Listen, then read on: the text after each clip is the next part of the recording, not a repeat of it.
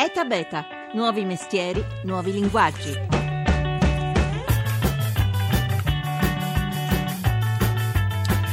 Prendete un foglio bianco e tracciate una riga con la matita. È un gesto semplice che si impara da bambini. Eppure, fino a pochi anni fa, nessuno aveva mai pensato che in quella striscia nera si nascondesse un materiale magico, dallo spessore di un atomo, resistente come l'acciaio, ma leggero come zucchero filato, capace di fare cose sorprendenti a livello ele- elettrico e a livello chimico. Questo materiale si chiama grafene e, come vedremo, cambierà radicalmente la nostra vita. Buongiorno, buongiorno da Massimo Cerofolini, benvenuti a Eta Beta 335 699 2949 se volete intervenire con sms whatsapp oppure potete intervenire su Facebook e su Twitter Eta Beta Radio 1 per trovarci. Oggi dunque entriamo nel mondo infin- infinitamente piccolo, quello del materiale destinato a prendersi il ruolo avuto dalla plastica nel secolo scorso. Per spiegarci i termini di questa rivoluzione con noi Vittorio Vittorio Pellegrini, direttore di laboratori sul grafene all'Istituto Italiano di Tecnologia di Genova. Buongiorno Vittorio Pellegrini. Buongiorno, buongiorno a lei e ai suoi radioascoltatori. Allora, che cos'è il grafene e quali sono le sue straordinarie caratteristiche?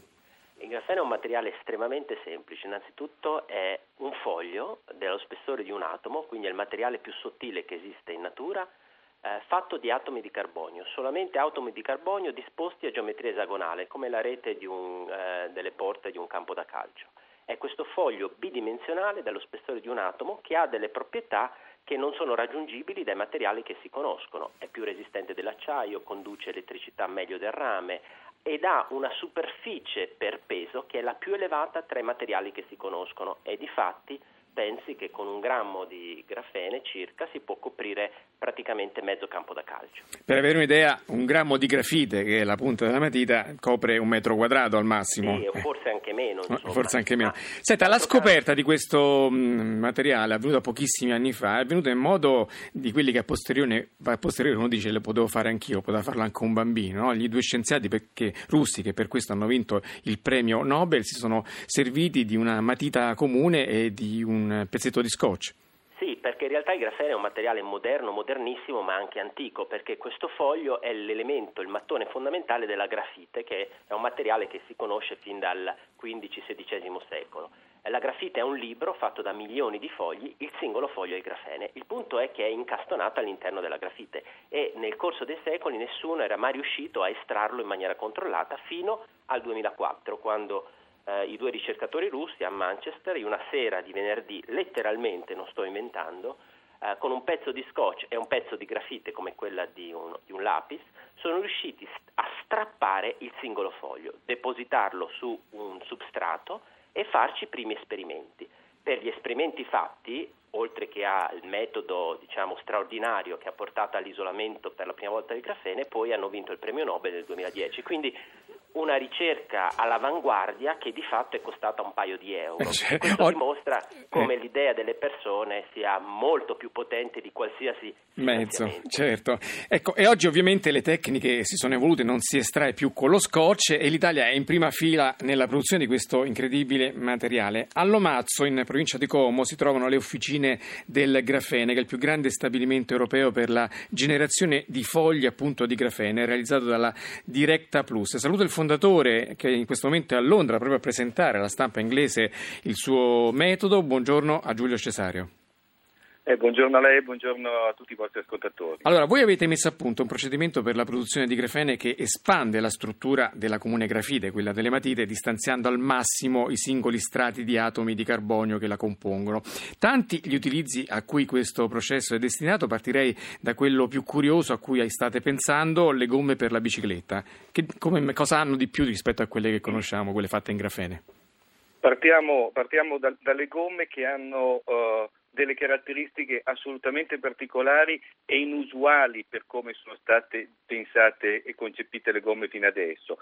Eh, aggiungendo eh, il nostro materiale G+, siamo stati in grado di eh, ottenere una minore resistenza al rotolamento, quindi la gomma va più veloce, ma al tempo stesso una maggior tenuta in frenata, che normalmente era una grande contraddizione, uno poteva fare la gomma veloce ma perdeva in frenata e quindi è un nuovo, una nuova famiglia di gomme. Oltre a queste però siamo riusciti ad aggiungere delle altre proprietà che neanche noi forse ci aspettavamo, più resistenza alla foratura, perché proprio le proprietà del, delle eh, eh, particelle eh, di grafene permettono a, a, all'eventuale foro di chiudersi eh, molto più rapidamente e la capacità di dissipare molto più rapidamente il calore. Quindi veramente gomme di una nuova generazione che sono già sul mercato presentate da un nostro partner industriale molto importante. Un altro utilizzo in tutt'altro ambito, anche se in comune hanno la tutela dell'ambiente, è quello per il disinquinamento. Un grammo di grafene assorbe 90 grammi di olio. Voi avete già avviato la sperimentazione in, in alcune aree inquinate. Ci spieghi un po'?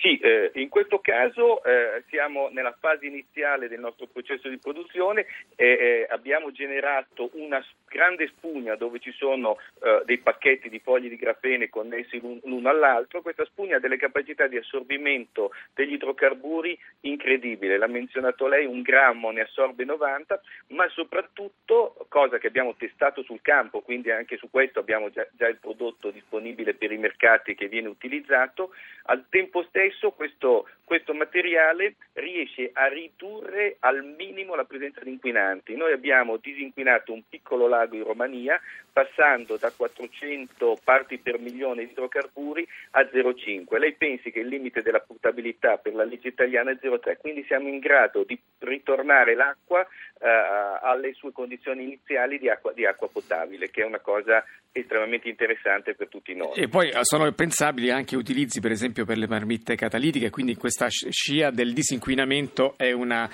dire, una, un grande bacino di idee tutte da esplorare. Poi un altro campo su cui vi state muovendo è quello del tessile, ci racconti un po'?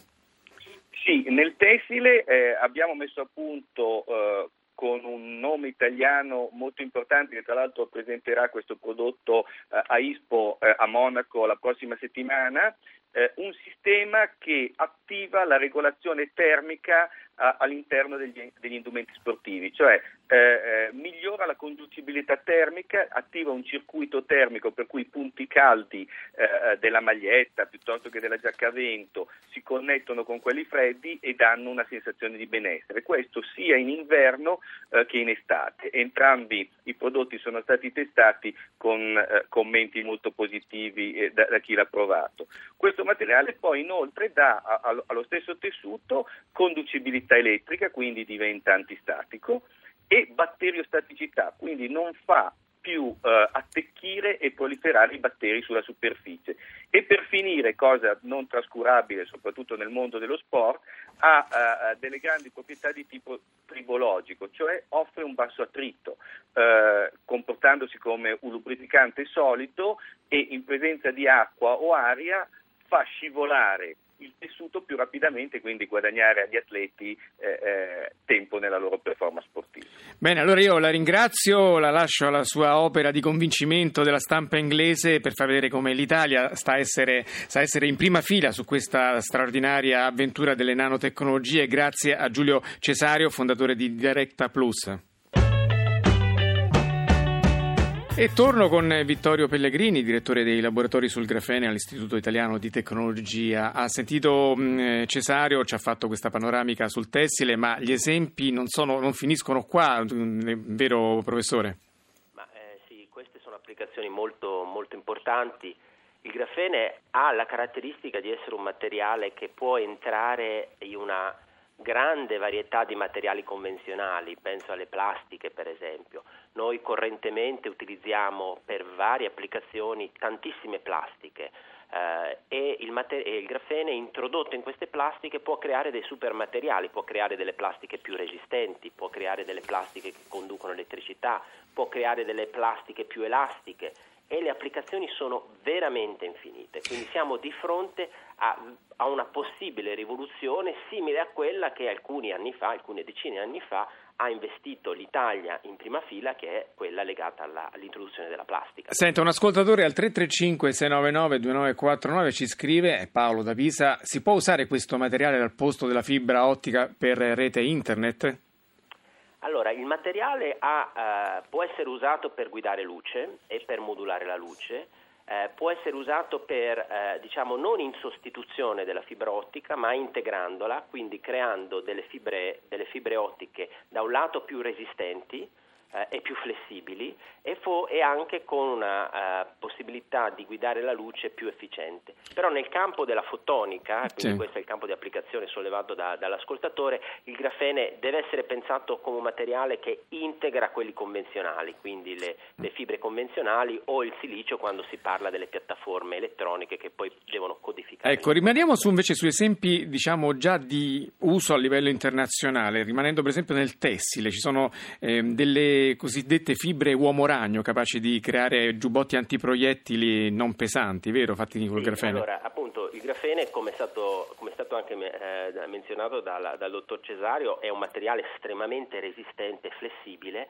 e che quindi ha possibili applicazioni nel campo appunto dei materiali robusti che possono essere materiali per la protezione della persona. Sto pensando a caschi, sto pensando a, a materiali, a giubbotti antiproiettili o cose del genere. Racchette da tennis, anche, anche sci. E ovviamente tutti quei materiali che eh, vogliono utilizzare un, un, qualcosa che è leggero ma allo stesso tempo più resistente di ciò che esiste in commercio. E il grafene appunto unisce queste due caratteristiche, quindi per esempio si possono pensare di fare dei caschi più sottili, meno pesanti, ma più resistenti dal punto di vista degli urti, oppure dei giubbotti antiproiettili eh, più, eh, più, leggeri.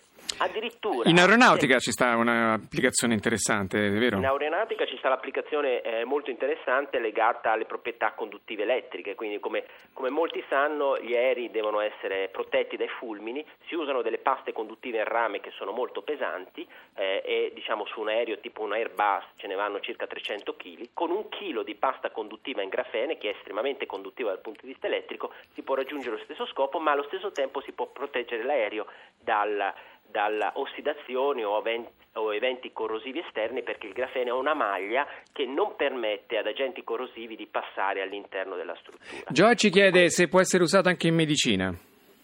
Eh, l'ambito della medicina è un ambito di frontiera molto importante. Uh, ci sono varie applicazioni che, vengono, uh, che sono attualmente uh, di interesse eh, diciamo, posso parlare delle più, mh, mm, quelle più nel futuro, diciamo. ci sono vari gruppi nel mondo che stanno eh, iniziando a realizzare delle retine artificiali, compreso un gruppo all'Istituto di Tecnologia che utilizza il grafene, quindi applicazioni nel campo della vista, quindi creazione di retine che possono ridare la vista a chi, persa, a chi l'ha persa per questo, per questo problema. Vi sono altri gruppi che lavorano per sintetizzare delle pelli artificiali basate sul grafene, il grafene è un materiale che reagisce al tatto.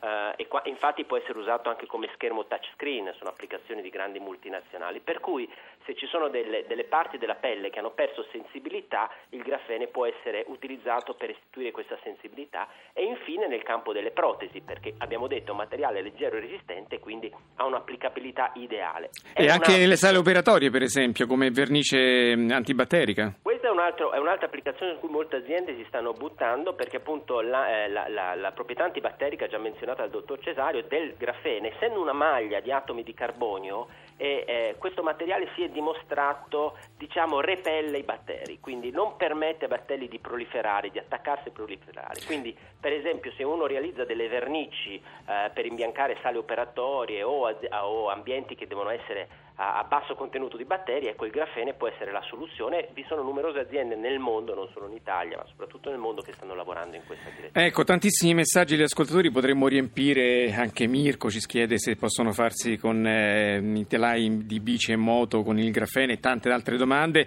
Tantissime sarebbero anche altre cose da dire. Professore, io purtroppo devo chiudere, la ringrazio e complimenti per questa sua vostra Grazie ricerca che pone l'Italia, ricordiamolo, a, a, in vetta rispetta alla ricerca internazionale. Sì, e soprattutto in questo settore ha un ruolo di primo piano. A livello europeo siamo tra i paesi a, proprio all'avanguardia sia dal punto di vista della ricerca che anche dal punto di vista industriale. Bene, bene, allora ci torneremo. Grazie a Vittorio Pellegrini del laboratorio sul grafene all'Istituto Italiano di Tecnologia di Genova.